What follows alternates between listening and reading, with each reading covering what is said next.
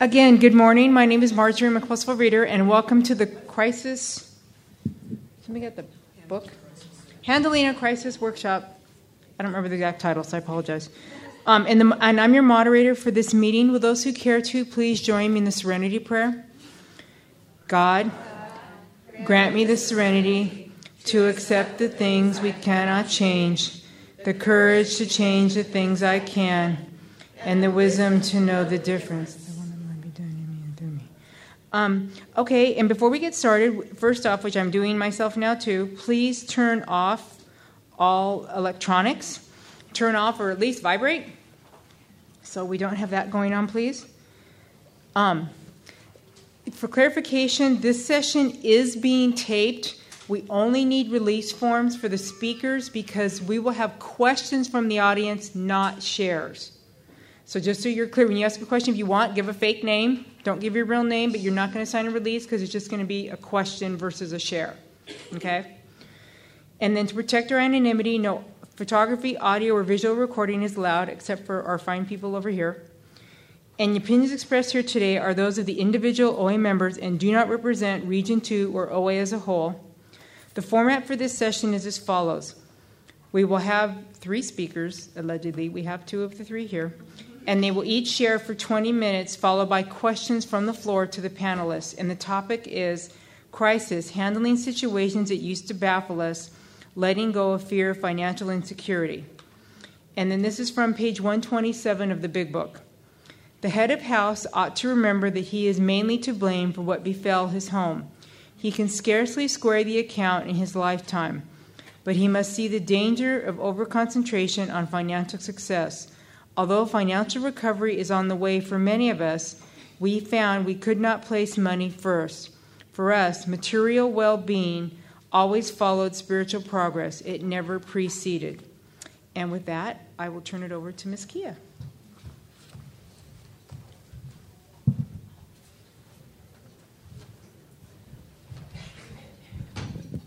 My name is Kia Compulsive Eater. I am so honored to be here today, to be able to stand before you and talk about crisis. When they first told me, hey, do you want to talk about crisis? Well, my last year has been one crisis after another, and I just thought, wow, that is really something special. Um, to qualify briefly, just to get the numbers and the logistics out of the way, been in OA since December of 2001, so that's about 11 years. Um, I've had a period of five years of abstinence, a hell of two and a half years of relapse, and then now I'm two years abstinent again. And it has been an amazing journey, none of which I would change.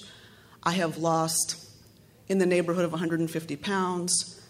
I did all the things with food that I'm sure some of you have and probably came up with some new ones. I mean, I've, I've been there with food. And because I want to stay as much on topic as possible, I'm going to probably spend a little less time qualifying in terms of all the things that I did that, you know, I could spend time talking about. But I, I just, I really want to get to what happened and what's going on with me today and, and, and really be able to hopefully impart some of what it is that God has put inside me and give that to you guys today. Um, I want to start off by saying that my goal here is for truth. My goal is to impart truth, give truth, not put my spin, so I'm going to stick as much to the facts as possible. I'm going to be talking about my divorce, which has been an ongoing thing for the last 12 months and actually official about a month ago. And I wanted to make a commitment to you before I even get started that I don't want this to become about my ego and all of the things that, you know, all the ways I've been done wrong. I don't want to go there. What I want to really do is focus on the facts of what it is that happened, my role in it, what I learned, and hopefully be able to give that to you instead of it becoming something else that it's not really meant to be. I asked about 15 months ago for healing in my life. Be careful when you ask for healing, okay? Be careful when you ask for healing because when you do, everything that you can think of comes at you.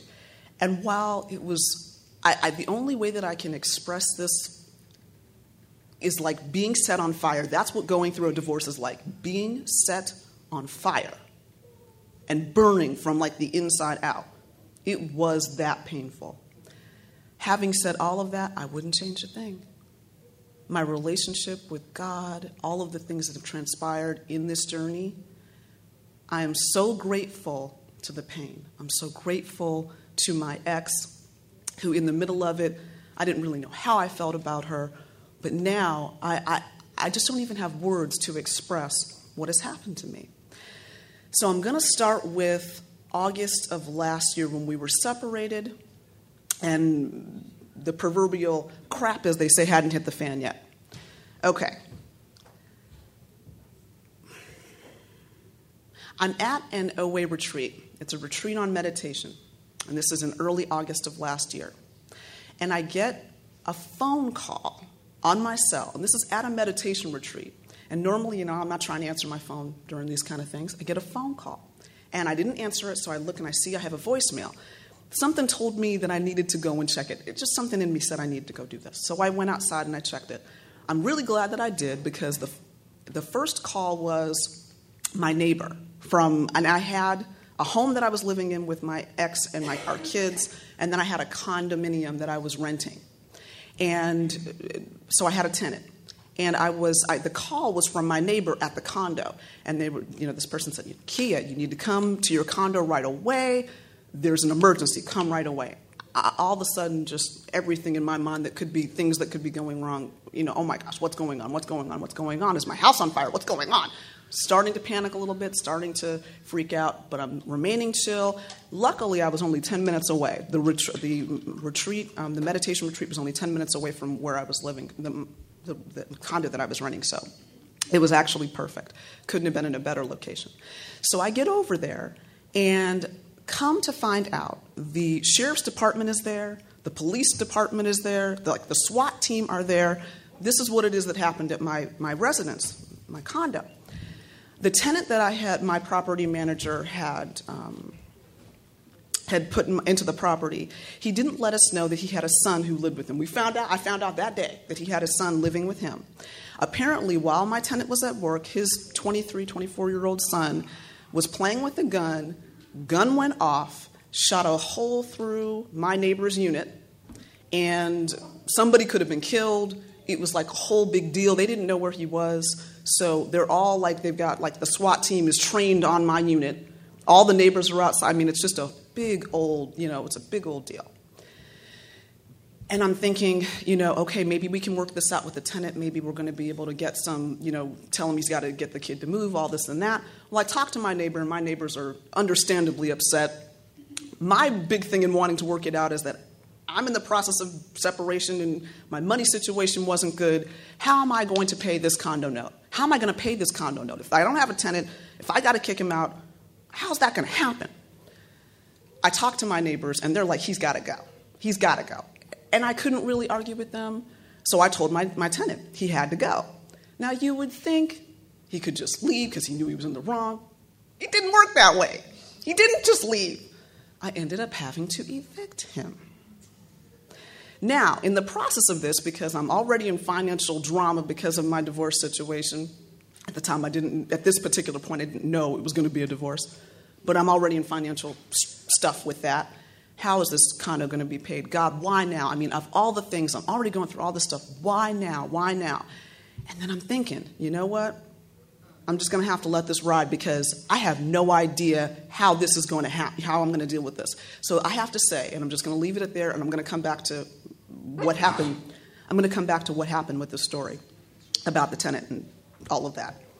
Anyway, I ended up having to evict him. Okay, so fast forward, things just kind of blow up with my relationship. My ex, she moves out. Um, we end up going to court. Uh, it's a very, very ugly situation. I didn't have now half of the income that I had before to pay all of my bills. What is so unbelievable to me is that the resources to take care of this situation appeared from nowhere. Through this program, through God, through friends, through angels, and that's really the only way that I can describe it. Angels came in the form of you all to lift me up every place I thought I was going to fall, every place I thought oh gosh, this is the time. I know this is the time that it's not going to work out this time. And every single time, somebody kept my feet up on that water and kept me walking across that pond. I don't know how much more pond I have left. I hope I'm closer to the other side and closer to being to the next pond, because I'm sure that there's other stuff coming. But that in and of itself was a miracle. So let me start first with the attorney situation. Okay. I have unfortunately, this is this divorce is not my first rodeo. I wish I could say that it was. It was not my first rodeo. So I kind of I know attorneys and I know how they are. And if any of you are attorneys, I'm sure you're lovely people as a group. Okay, but my experience has not been so much with attorneys. And so I had interviewed a few. I ended up hiring one. Um, I'm trying to think because I'm trying to be, very careful about how I talk about her. So I'm trying, and not because I'm feeling hostile, but because I don't want it to become. You know, you get these kind, you know, these kind of things together, and I have had, if I've, you know, told the story according to my ego, I'll have a whole room of you ready to hang her, and this is not what that's about. You know what I mean? So that's why I'm trying to think carefully before I speak. okay there was an emergency hearing without going into details and specific. There was, there was an emergency hearing that I had to respond to. And there were some allegations made about me being a flight risk and wanting to take um, our twins. We have uh, twin daughters. Um, and about me trying to take my twins out of the state. So it was a whole big deal.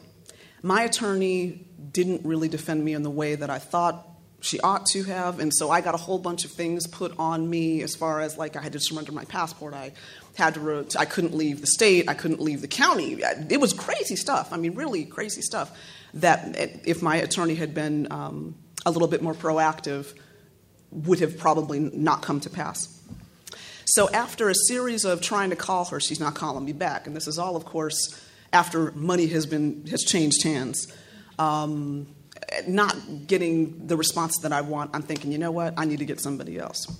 Now, it was program friends. I'm sitting at a pool, at their pool, talking to them about my lawyer situation. You know what, Kia, I happen to know somebody who's a fabulous attorney. And this person who um, ended up representing me, we're good friends now. This woman ended up, even though I'm not going to tell you, if I told you how much she costed, you'd probably fall out in your chair. And the very fact that I, the resources were in place for me to be able to have this person as opposed to somebody else, that in and of itself was a miracle. So my program friends who referred me to her, they were miracles in my, in my recovery in this process. My attorney, let me tell you what my attorney did. When we got to the settlement place, she said, You know what, Kia, I'm not going to charge you any more for my services. Five grand is about what it is that she gave me from just not charging me, because I was into her for that much. $5,000 is what she saved me. And tomorrow I'm going to have lunch with her. I've stayed at her home. She has been such an amazing um, partner in this path, another one of the angels that has been set in my way to help me through. So, how did it all go? This is a good question at this point. The house. We had this big house. This house that, you know, was okay affordable on two incomes. When she left and, you know, she wasn't able to contribute financially to the bills of the house anymore, there was no way in the world that I was going to be able to keep the house. I mean, not for a few months, not for anything. And all I could do is say, God, I have no idea what we're doing with this house, but you're going to have to come up with something. Within a week, after I had talked to my real estate angel who had sold us the house four years ago, she calls me. I'm in a rush because I'm in the process of doing a lot of different things. She says, You know, Kia, I have somebody who might be interested in your house. I'm like, Yeah, okay, send him over. It's not clean. I mean, I'm in the process of doing stuff. It's not clean, but if you want to bring them by, bring them by. My real estate agent brought by this couple.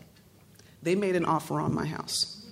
They made an offer on my house, full price didn't lose money. I mean, I should have lost money. Everybody in here, I don't have to explain the real estate market to you, okay? I should have lost my shirt. I should have lost my shirt. There's no reason at all that I should be able to stand here before you and not be in bankruptcy, not have any late pays, to have my credit intact at all, because I did so many things to ensure that I would not that I would be in bankruptcy. I made so many decisions years ago trying to be a people pleaser, trying to um, be good enough, trying to keep up with the Joneses. And it wasn't even so much that I was like, I'm a, not really a materialistic person per se. And a lot of it I wasn't even spending on myself. I'm, I'm good for, you know, not spending on me and spending on you. Good for all of that. Um, but yeah, the decisions that I made a long time ago should have guaranteed that. It was only because I gave the situation to God that things happened. I had a vehicle that, uh, it was a third vehicle that my um, ex and I had, and she wasn't able to contribute to the cost of the vehicle. I said, God, I have no idea what we're going to do with this truck. What are we going to do with it? Um, because uh, I, you know I can't afford it. You know I can't afford it. And I was upside down on the truck. Truck was in my name. So if credit was going to be damaged, it was going to be my credit. Within a week and a half, two weeks of me giving that to God, a check came in the mail for the five or six thousand dollar difference between what I owed on that truck and what the truck was worth. So I was able to pay off that vehicle. I don't have enough time to get into the real ins and outs because it wasn't very just it wasn't really simple in terms of the truck just going and selling it. The DMV had made an error on the title and they recorded the mileage as like 300,000 miles. I couldn't sell the truck without getting that corrected. And anybody in here knows how the DMV works? It's not a quick process. Even when they have made the error, not a quick process. And they said, oh, and by the way, it may take three or four, five months in order to correct this. And I didn't have three or four months worth of truck payments in order to not damage my credit and all that kind of stuff. But I had a peace, and I knew, you know what? I don't have to worry about it. You have this all figured out. You've got the payments. If I have to make them, I don't have to worry about. All I have to do is do the footwork. So I'm contacting the DMV, I'm making connections. People actually care about me. These strangers I've never met. I know people in Sacramento now because uh, I was calling them and, you know, by the way, what's going on with, uh, you know, the title change and all this and that. I have made friends in places that I, I wouldn't know if they came up to me now.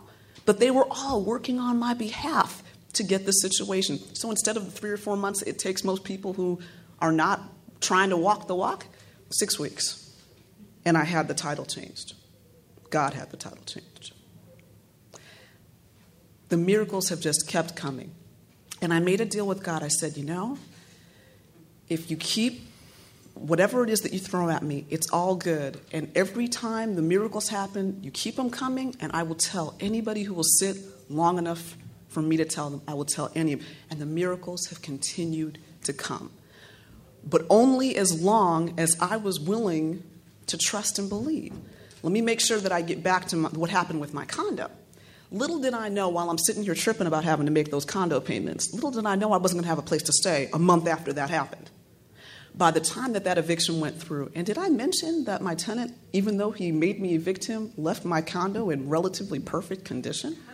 Did I mention that? Okay, so you know how people who are evicted leave property? Does anybody in here know how people do that? You mean you're lucky if your toilets are working, you're lucky if you've got reasonable plumbing, you're, you're lucky if any of those things are true left my house, even though he made me have to go to court to get rid of him, left my house in pristine condition. I just moved in, took me a month to kind of get it the way that I wanted it, moved right in, even though when I bought this condo, I had no idea I'd be coming back four years later with two kids. It was absolutely perfect for that.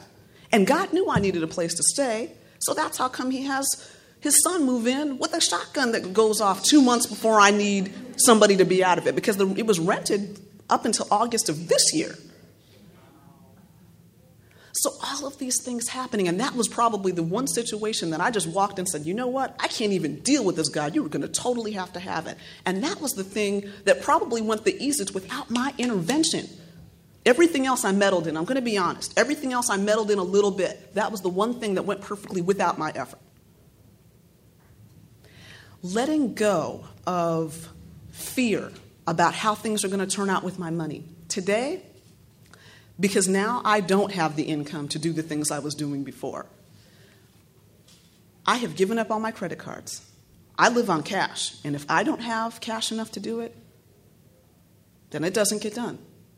If there's something that pops up and needs money to pay for it, I just say, if you want me to do it, you're going to have to figure out where the money comes from. And the money has come. So at the end of last year, before I, you know, when things were at their worst, I didn't have enough money to meet my monthly expenses. I had to get help from my parents, and thank God for them. But they did. They helped me until I could do for myself. I am now in a place, I have thousands in the bank right now. I have more than enough to cover my expenses. I have a budget for everything. God has really taken away the fear of financial insecurity. He has taken away the fear that I can't handle things. Whatever it is He gives me, the solution is already there.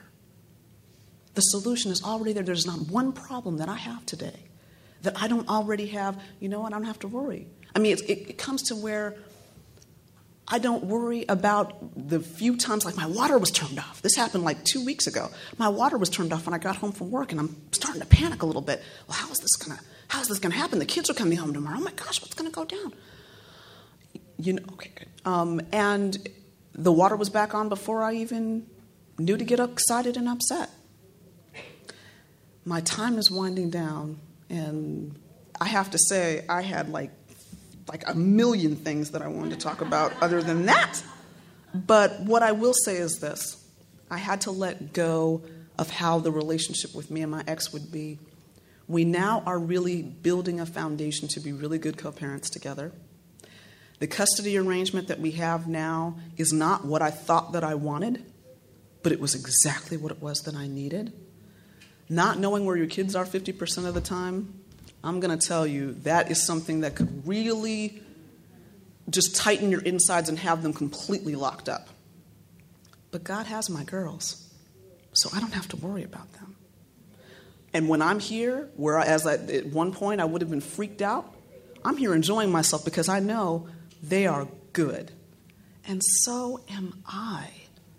That's what I think I've learned the most throughout all of this is that I know how to be okay no matter what the circumstances, no matter what somebody's doing to me, no matter what it is that's happening.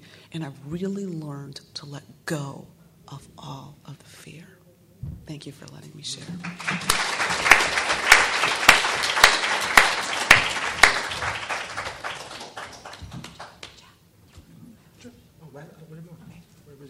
Thank you, Kia. We'll now hear from um, Millie.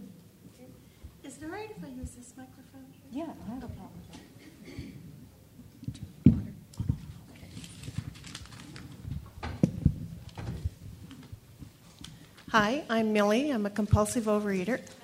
Hi. I want to thank the committee for um, letting me speak on crisis. Um, I certainly have been going through one for the past, let's see, it was August 3rd on 2011 that uh, this um, big crisis started happening in my life. Um, so I thought I could speak to this this panel on, on this subject. I am a 100 pounder. I have been abstinent since February 21st, 2002. And uh, during that time, I have managed to stay abstinent. And through this last crisis since August, I did gain between 15 and 20 pounds.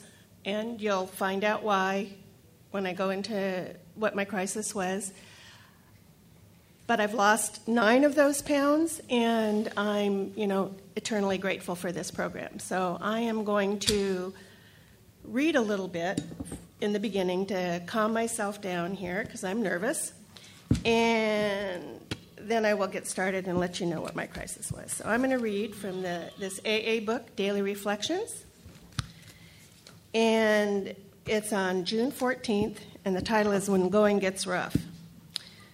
And it's a design for living that works in rough going. And that's from our big book of Alcoholics Anonymous, page 15. When I came to OA, I realized that OA worked wonderfully to help keep me sober. But could it work on real life problems? Not concerned with eating? I had my doubts. After being sober for more than two years, I got my answer. I lost my job, developed physical problems. My diabetic father lost a leg, and someone I loved left me for another.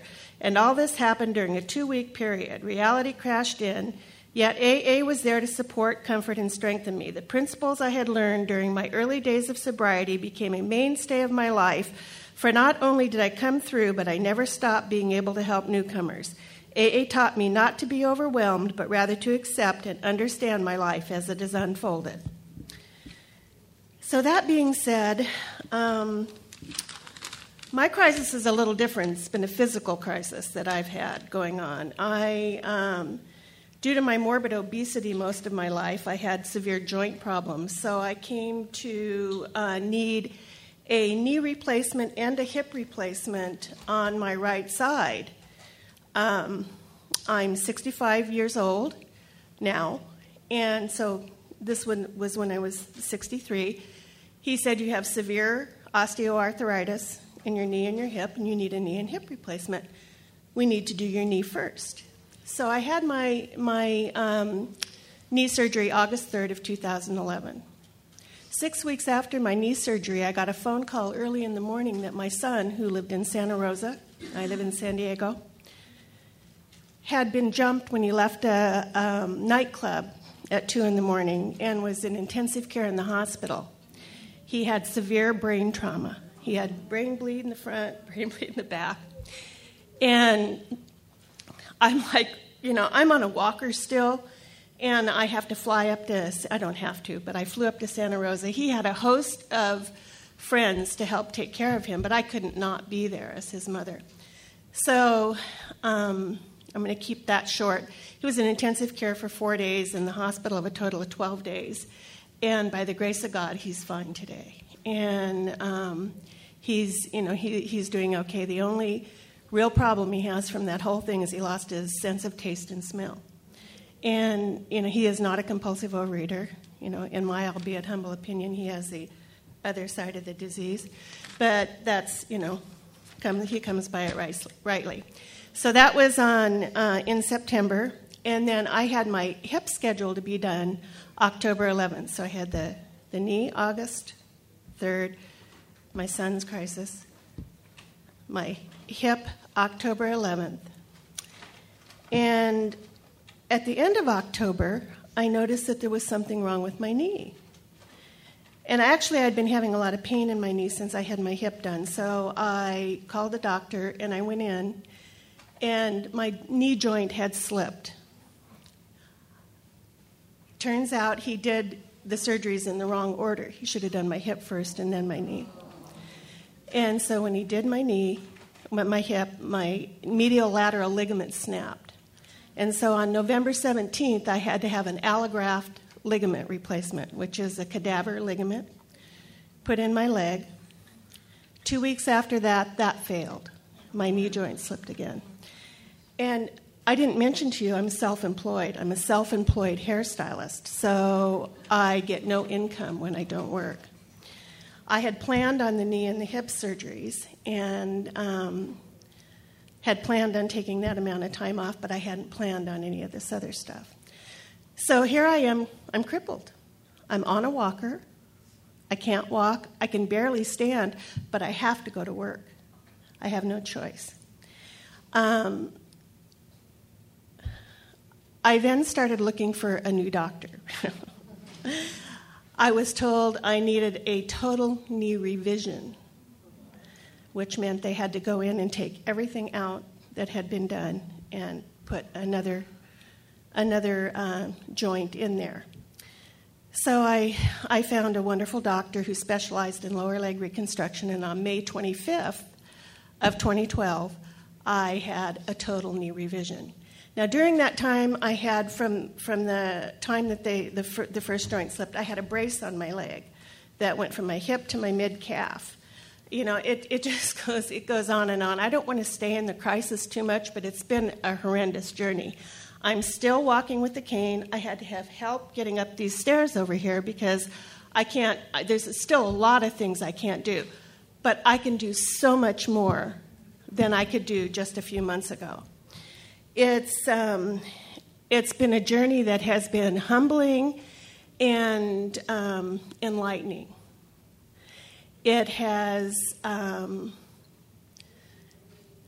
I, I can't tell you what, what, what has happened to me inside through all of this. The, I have had to, to just let go completely. So this is this, you know, the, the theme of this con- whole convention.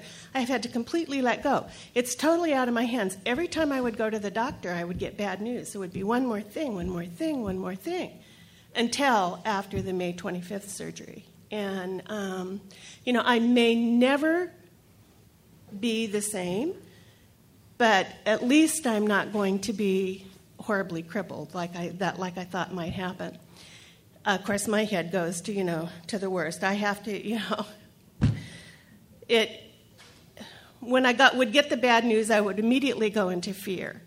And, and the fear would consume me. You know, what am I going to do? What am I going to do? How am I going to live? How am I going to pay my bills? Where am I going to stay? What's going to happen?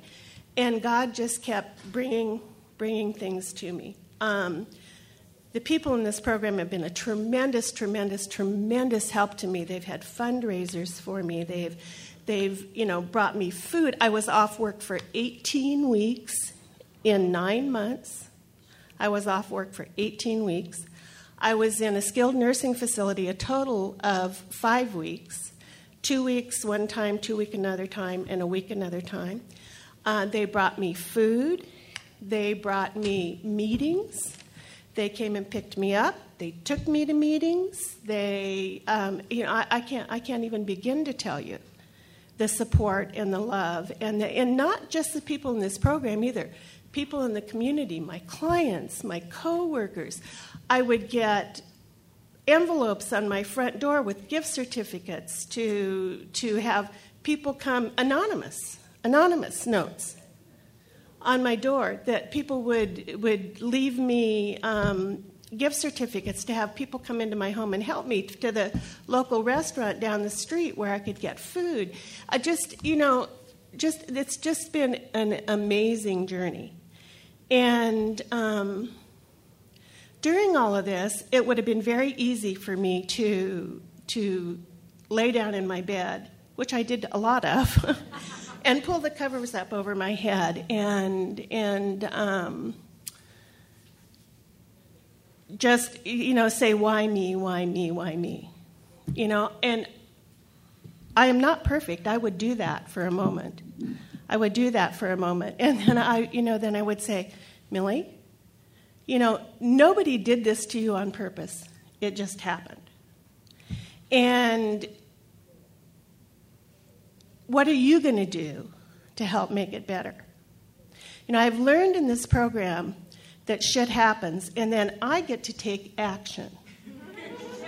You know, I have to take action. I have had to take continual action to, to better myself. You know, it would be very easy for me just to sit in a chair and prop my feet up and not do anything. But that's not going to keep a roof over my head. That's not going to make me better. That's not going to allow me to be able to come to conventions. I couldn't come to conventions or, or go to retreats or do anything like that for, you know, a couple of years. It's just been recently. You know, I went to the birthday party. That was the first big thing that I did, and I didn't know that I'd be able to do it. And I went to a retreat a few weeks ago, and, and that was amazing. I mean, and I couldn't do what I had done before. I had to drive back and forth from the cabin to the to the where the meetings were and whatnot. But I managed. I was there. So you know, where there's a will, there's a way. With God's help, I can do anything. And I just have to step up and do it. It doesn't just happen. I have to take the action in this program helps me to do that. You know, it it um, when when the fear would would overtake me. You know, I would I would sit the books. I read I read, read meditation books every morning. I pray, I meditate, I write, I, I talk to my sponsor on a regular basis. I would work through it. You know, I would work through it, and I, I started looking at at the flip side. You know, one time I was at a at a stoplight, and on the way to the doctor, just feeling so sorry for myself. Oh, I got to go to the doctor again. And I said this brace and I did this and that. And a, a gentleman walked in front of me who had three prosthetics one arm and two legs. And I said, you know, thank you, God. That's not me. You know, I uh, here I am with a limp, and I think I'm all screwed up. You know, and and it, this is my problem. I understand that, and it has been difficult for me. But things could have been oh, almost, oh, so, so much worse. You know, my doctor who did the revision told me that the surgery that he did on my leg was a surgery of last resort before amputation. But it has worked. And I have recently had to start working harder because I was having a very difficult time even walking with my cane. And so I went to him and said, Am I going to be on a cane forever? And he said, No, not if you want to get stronger. And so I've had to work, you know. I, I'm back in physical therapy, I'm, I'm uh, going to the gym, I'm working out in the pool, and I have to do that on a regular basis. But it's, but it's okay. It's okay, and it's made me, I, when I take positive action, I see so much more action. You know, the more I do, the more I can do. The less I do, the less I can do. So I come here, you know, it's hard for me to get around. It's hard for me to, when they put my room way over on the other side, I'm like, oh my God, how am I going to do that? Well, one step at a time. I put one foot in front of the other and I get over here, you know, and, and it's, I'm, I'm, you know, I'm doing great. I'm, I'm doing great. It's, um, I, I get to accept what's going on to me. I know that God has a plan for me and I don't know what it is you know, I'll get in in the fear of, you know, what am I going to do? How am I going to I how am I going to take my care of myself when I get older? Um, what's going to happen? You know, and I'm able to to let that go, to let it go, and to live in the moment. I didn't have those skills before I came to this program. I did not have those skills. I didn't. I didn't know about staying in the moment. You know, I, yeah, it's not that I didn't know about it, I didn't know how to do it. I didn't know how to take that action. You know, this is a, this is a design for living that works. I can, you know, pick up my books, I can read, I can, I can go to a meeting, I can get help. Uh, I've learned to ask for help. I see the joy that other people get out of helping me. Now, that's a new one. That's a, that's a real new one. It has allowed me to ask for help. I had to ask for help to get up on this stage. I couldn't get up here by myself. You know, and I, in, I just, you know, let go. You know, let go and ask for help. It's, it's a, it, it almost, it almost reminds me of being a kid again. Children aren't afraid to ask for help. You know, they'll just look at you and say, Aren't you going to help me? I can't do this by myself, you know? And, and, you know, I can ask people today to, will, you know, will you help me? Most of the time, I don't even have to ask. People will just say, let me help you do that. Can I get that for you? You know, can I do that?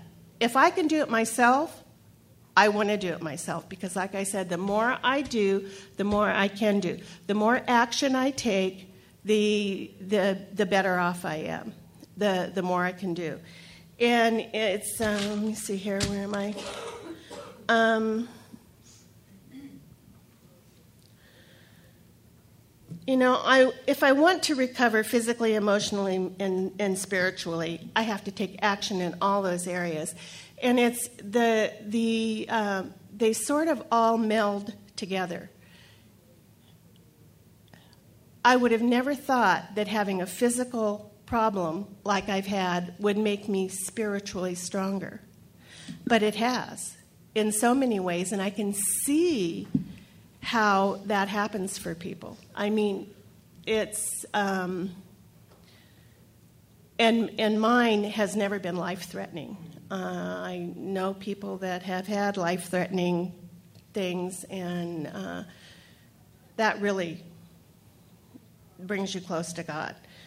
But this has too. This has brought me very close to God. I, you know, I just, I just get to let go all the time and accept what's happening. And it's uh, people. People ask me, well, "How do you?" I don't see how you do it. I don't see how you've gone to work and and done all those things. I lost a lot of my clientele. I lost about a third of my clientele, so I'm making like a third less money than I was making. But somehow or another, the money has just come. I've got everything I need. I had the money to come here. I had the money to go to the retreat. I had, you know, I don't have to put it on credit cards. My 31 year old son just moved home with me a month ago. He needs a change of direction and he needed some help. And he came home with some money, but not much. And um, so, you know, I get to just trust that God is going to take care of me. And it's, it's an easy thing for me to do today. You know, as long as I stay, number one, I need to stay abstinent because if I don't stay abstinent, if I don't keep my food clean, then I get into the self pity and the self loathing and, and the shame. And when I start doing that, it snowballs downhill. And then everything, everything in my life goes bad. When I keep my food clean, you know, I um, can have the clarity of mind to work my physical, emotional, and spiritual program. Um, there's a lot of emotions tied, you know, with all of this. I feel, I feel elderly. I mean, I'm getting old. There's no question about that. But I, you know, walking around with a limp and you know, just uh, it, it's it's been it's been hard. But you know, I'm like, so what, Millie? So what? You know, you get to deal with it. And, you know, God has a plan for you, and you don't know what it is. Today, right here, right now, right in this moment, everything is fine. I have enough money. I have all the love and support of my family, my friends, my sponsor, my, you know, my son. You know, I, I have, oh, I forgot to mention I lost my dog also during this time of, of um, 11 and a half years. And, um, you know, my loving sponsor went with me when I had to have him put down. You know, it, I just, if I didn't have this, this program, it'd be face down in every part of the disease that I ever had, and I had other parts of this disease also. You know, I would have been cigarettes, drugs, booze, food, all of it. I'd have been face down. But by the grace of God, today, and with the help of of program and my higher power, right here, right now, everything is okay. And I thank you very much for letting me speak, and have a great convention.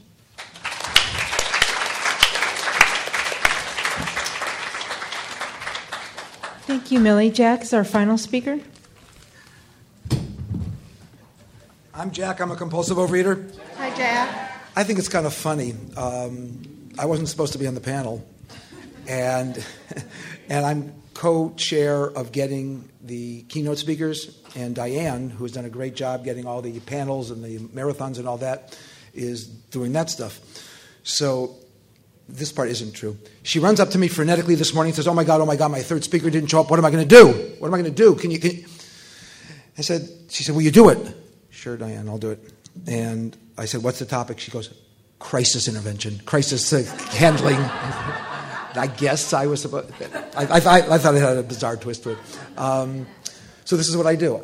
I mean, what I let me tell you real quick. I've been in program 31 years. I came into program at 29 and a half, and I had already been 305 and 170 and 276, and I, I lost 100 pounds a couple of times. And um, I was, by the way, thank you for the opportunity. I don't really, I'm old, so I don't really use the all the apparently all the functions that this little thing performs. I know how to email on, on my on my computer, and I know how to make a phone call. I'm still looking for the uh, the thing to go like this. It doesn't doesn't go like that. And so while I was sitting there, I was going to disturb somebody and ask for a pen to take notes. I never bring notes when I speak, but uh, I hadn't really had a lot of time to think about this, which is probably much better for both of us, all of us. And but I, I figured I know there's a function on here, not an, even an app. I don't have to do anything. It's like built in apparently that said notes. So I pressed notes. I've never pressed it before. I had the phone for I don't know, uh, 93 years, and I pressed notes, and a piece of legal yellow paper shows up which is very near and dear to my heart because though I'm not a lawyer, I, am in my disease, I'm a law school graduate actually. And um, so anything you say about lawyers, I agree. Um, But I just want to get the story out of the way, just to give a rough idea. So I came in the program at 29 and a half. I had already lost and gained a couple hundred pounds a few times. Um, I'm the adult child of a Jewish accountant, which for some of you may give you a rough idea why I'm here. Uh, and I keep saying I had a pretty charmed life, actually. When I came here, though, uh, I graduated law school, gained back 100 pounds in law school, and then drank and took Valium. So uh, that's how I got. That's how I handled the crisis of law school. Um, I really didn't have any coping skills, and I was trying to write down columns, which apparently is really hard to do when you don't know anything about how to space and press buttons. But I, I don't know if I had any crises in my upbringing, except for on Mother's Day, 1967, my mom died. And so it was, I thought it was a, biz- yeah, isn't that weird? It was a bizarre, we had a very normal, we lived in the, the Jewish equivalent of the middle class Stepford wives neighborhood, or, or Wisteria Lane, or whatever that place is. It was a very normal family. My, adult, my father's an accountant, my mother was a housewife, my sister's tall, thin, and blonde, and doesn't have this disease and pisses me off. Um, and I was fat, always fat. And I realized that in the right hand column, I was going to write down how I used to handle situations which, which baffled me. And now that I've mentioned law school, that's how I handled things then. I, I gained the 100 pounds back, which I had just lost in, in uh, UCLA undergrad, saying that now that I'm thin and I have a new girlfriend and a new car and a new briefcase and a new suit, ain't got no symptom, ain't got no problem. Uh, au contraire. Uh, but then I found out that uh, screwdrivers tasted good, and Valium made me feel good, and food always worked. So how I handled law school was that that's what I did. And then the other thing was when my mom died, I was 14, and it was in the last, the end of my first semester in high school, and uh, I ate. Uh, and then one of other, I think, kind of funny. This is, this, I'll, I'll, get out of the past, but I grew up in the uh, uh Little Israel in the Fairfax area of Los Angeles, and um, there was a Fatburger that opened up there near the Beverly Center. I think it was the first one. And at the time, my dad had a 69 Buick LeSabre.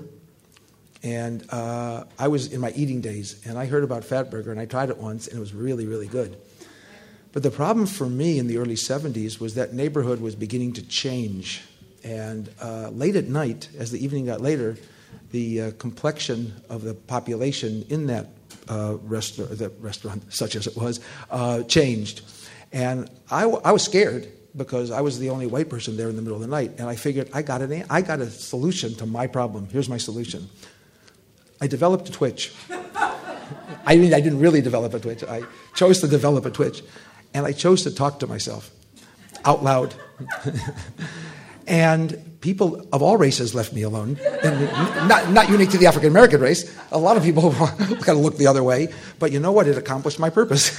I could go, I could eat my food, and nobody bothered me. Uh, so that's how I handled situations. The other thing that was a big uh, thing that I'm thinking about it was I lied a lot. A lot. And they weren't, I'm cash register honest. My dad uh, worked for the Defense Department, he top security clearance, good guy, and he taught me the right way to do things. And, and I'm, I'm, as I've gotten older in program, I'm becoming a little more connected to my religion, which forces me, on another note, to, to kind of live in the up and up. But I didn't always then. And I'm reminded of the page, if any of you have the third edition of the big book, uh, the previous edition, on page 482 is a page, uh, there's a story called Belle of the Bar which why they took it out of that book, I don't know, because they took it out of the book that they could put in more stories by minorities, African Americans, uh, uh, gay and lesbians, kids, young people, and all that. And the story was written by a woman. So I never quite understood why they took that story out. But Belle of the Bar, page 482, third edition, and it talks about honesty. And they say it's the easiest thing for me to understand is because it's the exact opposite of everything I've ever done in my entire life. and the best example of that was I went up to my dad about 50, my dad passed away last year, so he's kind of on my mind a lot. And we were real close because he was my both my mother and my father. I used to joke with him. He was an an okay father, and I said it's just a terrible mother, just a terrible mother. um, actually, another miracle of recovery was that when I came into program, he was uh, numbers one through like 93 on my resentment list, and by time maybe within the last 15 years. Uh, I've been asked by people to help them deal with relationships with their parents. And by the end, my, my relationship with my dad was could not have been better. I did the eulogy at his funeral. I talked to him. Uh, I was with him a couple of hours before he died, and it was all good. So when my mom died, I gained like 14,000 pounds in an hour and a half. And, um, And uh, when my dad died, my weight, I am assuming my weight stayed the same. I mean, my pants still fit, so I assume it's the same. Um, so where was I? Um, hmm? Honesty, page 42. So I went to my dad about uh, 10, 15 years ago and I said, I, have got to kind of tell you something. You know, my dad is like, oh, yeah, what, what? I said, well, I've been lying to you about something. And I'm thinking, he's thinking, you know, who knows what he's thinking. And I said, you know, all the times I've come to your house and said, oh my God, it's 12 minutes of the hour. I've got to, I've got to be somewhere in nine minutes. I can stay for three. And then I would rummage through the refrigerator, use your phone, uh, b- borrow some money, and, uh, and then leave. I said, I've never really had anywhere to go and no time to be there. And he said, I know. I said, Excuse me. He's known all along I was full of shit. So that's what I came to program with. Now, this is how I handle things in, in recovery today, I'd like to think. First of all, two and a half years ago, if you're new, I haven't, I've had a very blessed life. I wouldn't call myself remotely a prince. However, my, I work hard for what I do. I have an office in Brentwood in Los Angeles, which is, which is a good part of town. And when I go on panels to my graduate school, they always bring back, uh, uh, I'm a therapist, and they bring back licensed therapists to talk to the students about life after grad school. And one of them says, you know, I work for three dollars an hour in, uh, in, in, in Compton, and there's bullet holes in my walls and in my car and in my, in my, in my, my, my shirt sleeve. And then I say, you know, I, I, I, work in Brentwood and I take cash only and I don't take insurance. And uh, probably the average education of the clients I work with is on the low end of, you know, one graduate degree and, you know, six, six figure incomes and, or seven figure incomes. And so I've had a very charmed life on the one hand. And then I get very apologetic because I still weigh 305 pounds. So something was amiss. Um, I've had crises in program. I got divorced. I got married in program. I got divorced in program. Uh, my father died in program. I had a, a, cancer scare. I'll give you a rough idea. I had a, a, a, scare. I was in I was in the desert. I was I used to play golf. Uh, I was playing golf and I stepped on a pin uh, in the locker room, a safety pin, and they said we got to give you. Talk about lawyers. They they made go to the urgent care and get shots and get all this. So I did all the requisite things, and that night I woke up in the middle of the night and I was black and blue from the waist down entirely black and blue. I got up to pee and I showed my then wife that I'm in deep stuff. And we came here, we came to Eisenhower. And the guys took a bunch of blood work and they, they said, Well, we don't know what you've got, but there's two possibilities. Either you have an allergic reaction to something like we've never seen before, or you're pretty much gone dying of cancer. One, one or the other. They brought in five oncologists and hematologists, and they didn't know what it was. I don't know if any, I, I didn't know this, but you're supposed to have 150,000 to 450,000 platelets. I was down to 3,000, and it printed out, you're screwed. You know, and the little printout on the bottom, it said, you don't have a fucking chance. Um, so uh, I said, I'm going home to die. And the guy said, I wouldn't. And it was, if any of you know of, if there's still a Dr. Dreisbeck in this city, uh, what a man, good guy. He said, I wouldn't go home if I were you. I said, Why not? He said, You'll die in the car. You won't make it home. You, if, you, if you scratch yourself, if you uh, pick your gum, if you, if you bite your nail, if you have a car accident, you'll bleed out. So, you know, I, uh, that was a crisis. And, and all I did, I prayed a lot. So now to get to the recovery. I talk to my sponsor probably five times a week now. This is after 31 years. Uh, I didn't do it for years. Uh, I wasn't as uh, fastidious and tenacious as I was. About two and a half years, Terrell is my sponsor, and he's been my sponsor for 15, 20 years. And about two and a half years ago, he was getting ready to fire me. And, uh, and I said, Why? He says, Because you don't do anything. And I said, if, he said, if, you have, if I have what you want, why don't you do what I do? And I found a way to turn it around and make him wrong, which is really a unique talent of mine, thus the law school. Um, and I decided I had two options. I could either drown or I could do what he said. And so I, I started calling in my, I write in my food. I haven't missed one day. And I'm, I mean, I'm not obsessive about much of anything, but, but this, I haven't missed one day after 31 years now, the last two years and change. I write my food in every day. I also am assigned reading. Uh, we generally go through paragraph by paragraph through the 12 steps of AA, or for a while it's OA, or the big book, and I write so the reading the paragraph is what uh, an inch high to four inches high, and my writing is uh, four inches high to the side of one of those legal pad things, and I read it to him every day, five days a week, five days a week, and I do that every day. I have an abstinence that uh, no matter what, and I've been blessed. I've been blessed. When I came to the program, there were three men with long-term abstinence that I knew, and one of them said, I said, What do you do to get this program? And he said, Work the steps and you'll be fine. I said, Sounds great. Somebody else said, Find God. Richie, you know, you know Richie. Richie. Uh, he, Hi, I'm Richie. He's got the big bushy mustache and a New York accent, and he says, uh, Get right by God. I said, Sounds great. I had no idea what the hell he was talking about. And so um, then I asked a guy named Larry W., who at the time had like 20 years, 15 years of sobriety and a bunch of abstinence. And he said, get a good food plan and everything will work from there. So I had three different angles on this physical, emotional, and spiritual suggestions. I couldn't do the emotional. I mean, I was non-functional. When I came to the program, I, could, I couldn't barely work anymore. I was just lost. And I wasn't even at my top weight. I wasn't even close to my top weight. I was nuts thin. And um, in fact, my goal weight when I came to the program was 180. And when I got to 180, I went to 170. And when I got to 170, I changed it to 160. When I hit 150, I got it. I, my goal weight became 150. I'm six feet tall. I looked like I looked like you know like World War II uh, Eastern Europe, and uh, but I was thin, and I was ecstatic about that. And you guys told me I looked crappy, which meant I would look really too thin, which I took as a compliment. Every bone in my body hurt. Every bone in my body, every piece of skin was black and blue, but I loved it. Uh, speaking of black and blue, I did not have cancer. It turned out to be an allergic reaction to some medicine that they gave me at the urgent care. And uh, it all turned around. And uh, when I found out I didn't have cancer, the first thing I did is I said, Can I speak to the um, cafeteria? So I said, I'd like to uh, speak to the director of food services. And it turned out to be, they said, We'll call Spike. So I call Spike and I'm expecting this you know, New York Italian guy, and it's a woman. Spike was a woman, and I said, "Look, I'm going to be here for a little bit. Let's let's work out the food thing." And I literally, as I recall, I told her how I eat, and she saw to it that it was accommodated. And it was bizarre. It was bizarre. But here's how the, this is. They're not crises, but this is how I handle situations. I was telling uh, Seema before. I was trying to tell Seema before the movie about that. Uh, uh, I was in uh, Boston 30 years ago with a woman in program, and uh, we were looking for an OA meeting and we had a street name. And we didn't know the area at all. So I said, let's get on the highway. And if it's a main street in the next six, seven miles, it'll come across the highway. And we'll find it. And it wasn't, but I saw a guy with a bumper sticker, a program bumper sticker. Was a couple. So the guy is, is driving, and I said, I got an idea. I got nothing to lose. We don't know where we are. If this doesn't work, we'll, we'll go have lunch. Because um, that solves everything anyway.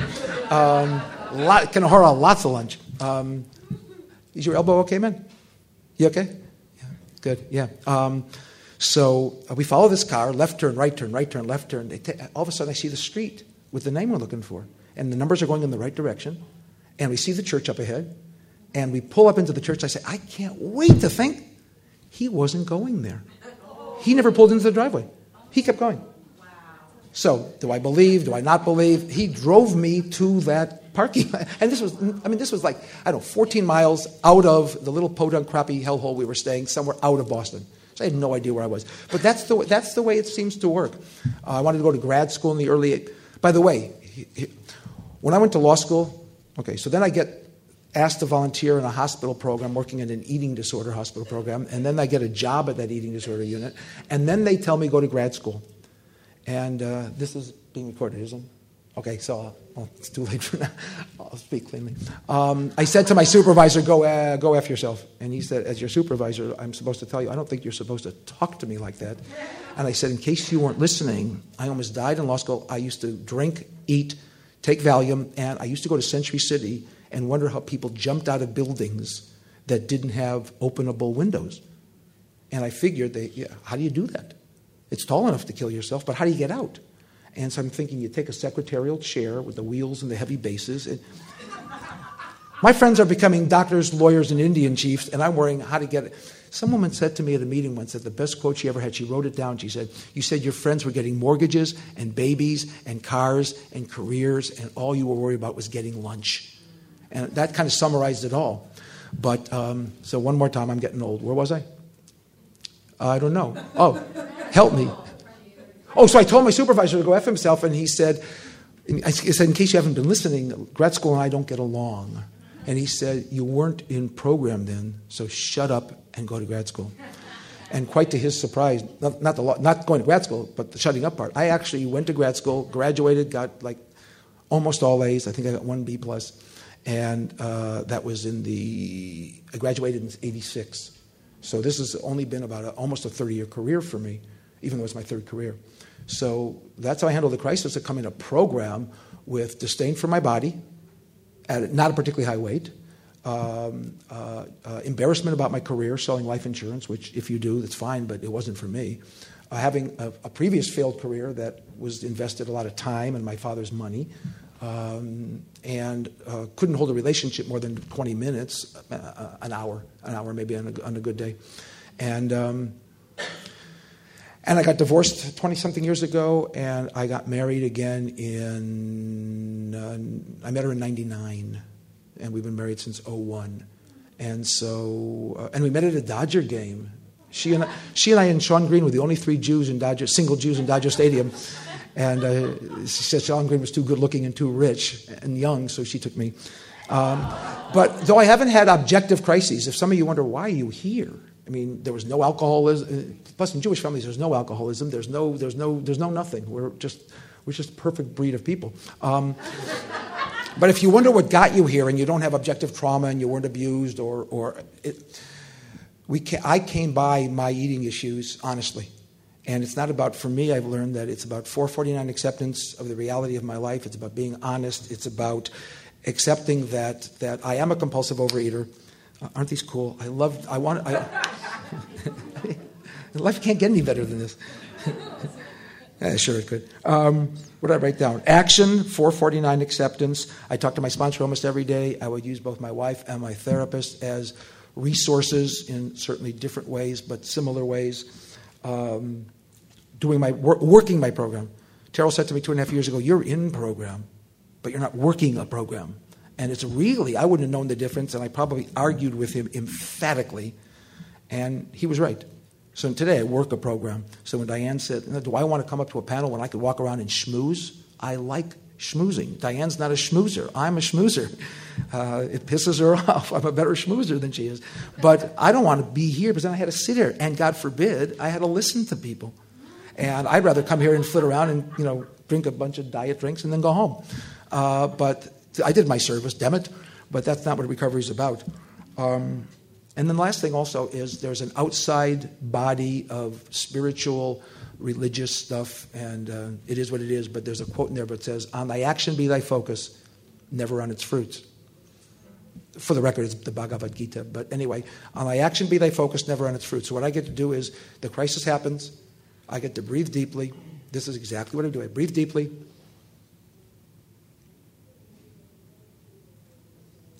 Probably talk to my sponsor try to connect to God, but for me, it works through people.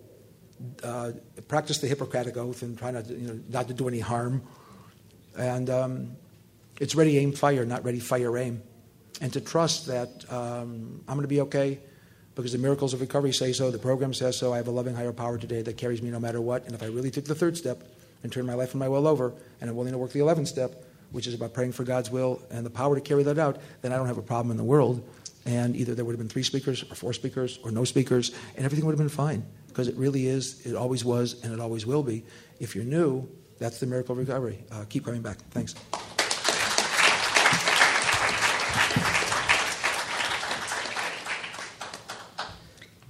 Okay, hi. Um, the meeting is now open to questions for floor from the panelists. We ask that panelists limit your answers to three minutes and confine your share to your experience, strength, and hope on the topic discussed today. The session is scheduled to end at 9:45, which is like in six minutes. So maybe what we can do is we can have a quick group conscience if we want to um, extend that. The next thing starts at 10:15, so except for the 10 o'clock meetings. So you will have 30 minutes to get to the next thing. So I guess all in favor of extending it 10 minutes to 9:55, please raise your hand. And all opposed? Okay, great. Um, the ayes win. And so if you need to leave early, you want to leave, please feel free to leave. So um, I guess if you have a question, there's no one here recording or thing. Um, I guess come up here to the podium and Jack, you can give them that um, oh, mic just so they, can yell, hear it. Yell it out. Yell it and then. Yeah. let my action be my focus. Ah, on thy action be thy focus, never on its fruits. But you know, the, certainly all the religions, certainly the twelve-step religion, certainly all it, it's said in many different ways in many different places. But we focus on the action and the footwork, and the results are out of our hands. So what they say in the boat: keep praying, but keep rowing. You know? I didn't think that was real, by the way. I actually saw it up on a plaque in the ship once. It said, if there's an emergency and you're out in the water, keep rowing, or keep praying, but keep rowing. So I thought that's, that's kind of program wisdom. That's great. Does anybody have any questions for any of our panelists? Hi, I'm Lisa, recovering compulsive overeater. Hi, Lisa. And I just wanted um, to know what are your thoughts? Um, I've heard recently some wisdom from meeting to pray to God for the willingness to be uncomfortable. I want to know, in through your crisis, what value and benefit do you think it is that God is doing? So this is a spiritual program within each of your crises in uh, being uncomfortable. And that's for everybody. Repeat the question, please, so it's on. What is, what is the benefit of praying for the willingness to be uncomfortable? What is the benefit of praying for the willingness to be comfortable? Un- un- Uncomfortable. to be uncomfortable. Once would be the, will- the willingness to be uncomfortable. Okay, I'm Kia Compulsive Eater. You know, I learned something interesting that's really been very helpful um, about the function of pain and discomfort. Func- the function of pain is really to let you know that there's something wrong. So if you have a physical pain, the physical pain is letting you know something in your body, something needs to change, you need to get something checked out. If there's emotional pain, then there's some situation, there's something, maybe it's you that needs to change, but something needs to change. So pain and discomfort have a function. And so the wisdom of praying for that and the wisdom of, and then the help and benefit of getting that is that now I don't have to be afraid of discomfort. I don't have to be afraid of pain. I can just say, okay, something's wrong, something's not feeling right either in my body or in my spirit. So that's giving me a clue that I need to take some action here. And I, I also see it as like the uh, dashboard on a car. If I'm, it, it just says my, my the trunk is open, or, or I need gas or oil. It just it's an objectively benign phenomena, though it doesn't feel good. That's telling me something is amiss, and there's an action I've got to take. Also, I was reading recently. Terrell had me reading the Seven Step in AA, and we talk about um, comfort versus um, character building and about that conflict. And is that we, we are more pulled, I am more pulled towards the, the almost organic propensity to want to be more comfortable. And character building, I've been taught, doesn't always allow for that comfort. And I remember reading outside literature, but it's a famous book from the 70s or 80s uh, that I won't mention, but the first paragraph, the first paragraph, the first line, first sentence, first paragraph is life is difficult. And he says that once you really get that life is difficult, the second paragraph says, the fact that it's difficult doesn't matter anymore. It's like, yeah, it's like if you exercise, he says, you're going to hurt. If you don't exercise, eventually you're going to hurt. So why exercise? Which is what, but which is what I've always believed.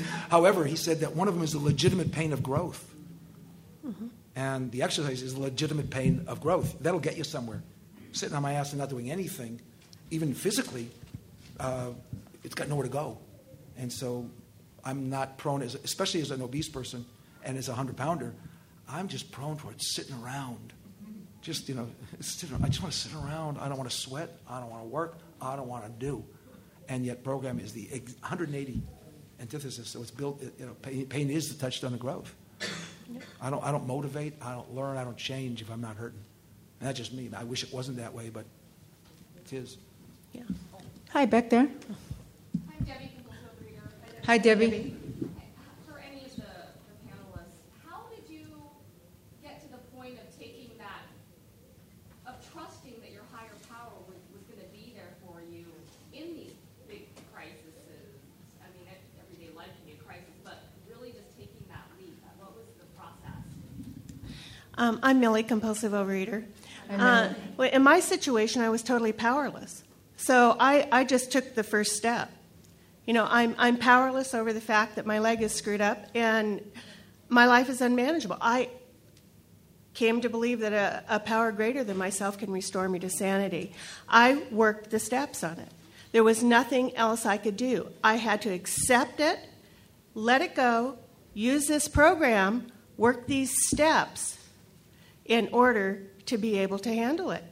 You know, I just wanted to, to briefly touch on the, on the question beforehand. You know, there's a little statement that, that says, you know, we often learn more from 10 days of agony than we do from 10 years of contentment. And so, you know, that that is it's it's all a learning process, you know, in this program. These steps teach me how to deal with it. For me, Kia, um, I think it's been the track record. That's really for me what has been most faith giving is 38 years I've been on this earth, and in 38 years, God has never let me down. Not one time, even in the times I thought, oh, wow, how is this going to turn out? It always turned out. So, in, in, I mean, I have more faith in that track, track record than I have in any other human, any human relationship that I could have. But I trust people, historically, I have trusted people more than I've trusted God. Why? I'm not really sure about what that was, go- you know, what was going on with that. But when you have that kind of a track record, I mean, unless I'm just going to be like unless I'm just going to not l- look at the evidence. That's what it is, I guess I'm trying to say. It's the evidence of how God has worked in my life.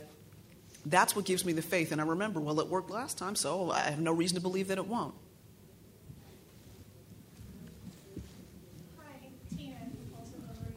Hi, Tina. Hi, Tina. Not so much a question, but really just a comment. I'm so grateful to hear all everything you've shared, and I just um, wanted to sh- uh, share that you know it, this, I think this is just so powerful. Where you come to this point of surrender, total surrender, and stepping back from yourself and, you know, for those of us who may have had a problem with, you know, your higher power or God, uh, I heard something, you know, just just today from, you know, a beautiful lady here that there's only two things we need to know about God. Number one, he exists. Number two, you're not it. and when you step back and completely surrender and let go, the miracles just flow. Mm-hmm. You- So, you. You know, in, in, in, almost in response to that non question, I went river ra- just before program in 81, I went river rafting for the first and only time. I loved it. And the guy said, if you fall out of the boat, he said, don't flail. He said, the people who flail get hurt. And the people who don't flail, who just throw their hands up and kind of literally go with the flow. And I thought this guy was nuts. So, about 95% through the, the run, I don't know what I was thinking. I jumped out. and I let go to the best of my ability and closed my eyes and kind of looked like you did, apparently. and next thing I knew, I got to the bottom of the run and looked around, and all my limbs seemed to be there, and I was no worse for wear. And then I came in a program probably a year, a year or two later, and the whole premise, a, one of the many premises, was the results were nil until we let go absolutely. And the thought of that is preposterous because it's against every but if that guy was right, the people who flail get hurt. And in this program, from my experience, the people who flail, I don't know if they get hurt, they just don't get peacefully to the, to the next uh, places on the journey. So. Thank you. Do any of you have, um, I, I know you touched on, gentlemen, I forget your name, I'm so sorry, but, um, you touched on, you know, you take a breath and you call your sponsor, and, but do, do you- either of you have a, a process when, you know, like sometimes I just feel all of a sudden, I, it's too much, I mean, my life is in crisis since birth, and it just feels like it's too much. Do any of you have a, okay, when things really are bad, I do this? This is Kia. Um, I what I do is I have a God box, and in my God box goes every single thing that I feel really overwhelmed about. I spend time in prayer. I usually do it at night because it's usually something that's keeping me up, and I, if I want to have a chance at sleep, nighttime, you know, doing it right before I go to bed is usually the best way. I write it on a slip of paper. I pray very hard about it. I pray for, for release from it, whatever it is. I accept that I may still have the need to kind of pick and play with it, if that's what it is, if I have something to learn from that process, but I am willing, and that's really key for me, is that I have to be willing to let whatever it is go, go. And that box is probably filled with, I don't know, maybe 50, 60 things over the last five or six years, and I have to say there's not one thing in that box that hasn't been dealt with and dealt with to my benefit.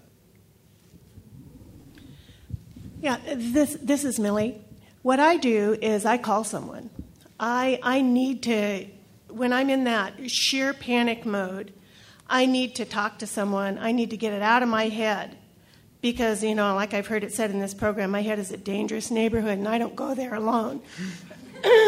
and I so I need to talk to someone. Um, I, I either call my sponsor or I call a good friend in program. I I call someone that I trust, and um, you know th- that's what I do. And and I walk through it with them. I, I try not to go there alone.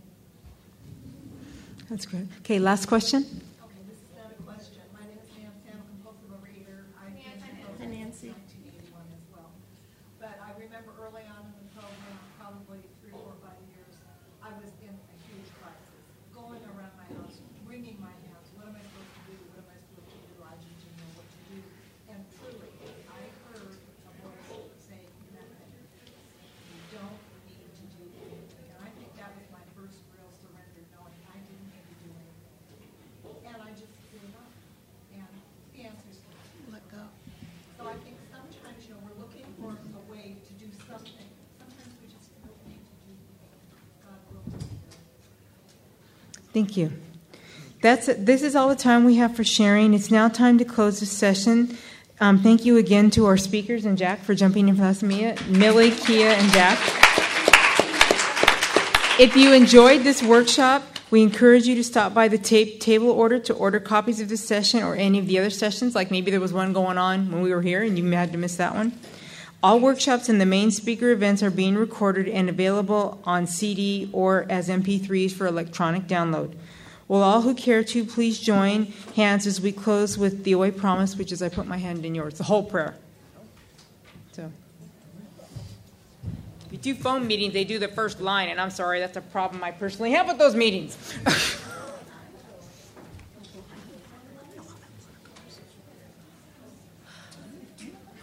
Uh, I just know the first part of it. Um, it's Oh, cool. somewhere. It might be on that program.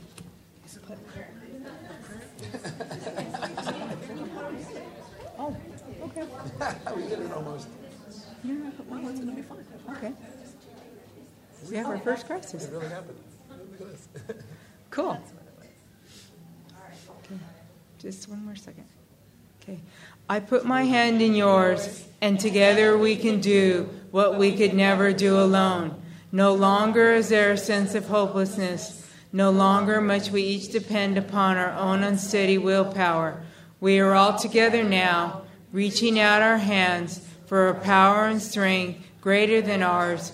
And as we join hands, we find love and understanding beyond our wildest dreams. Keep coming back. It works if you work it, so work it because you're worth it. Red Rover, Red Rover. thank you. You too. You too. We all did good. Nice to see you. Thank you. Now we're All the way out here to see you. I need help. I need help getting down the stairs. No, I can't. I was there last Sunday. What a, what a great meeting. I there. Um, oh, you know what happened last Sunday? And then I wound up going outside. Jeff's son was playing in a little league game.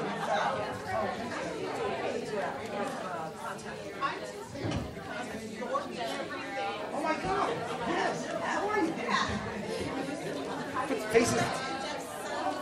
He was playing little league in that park.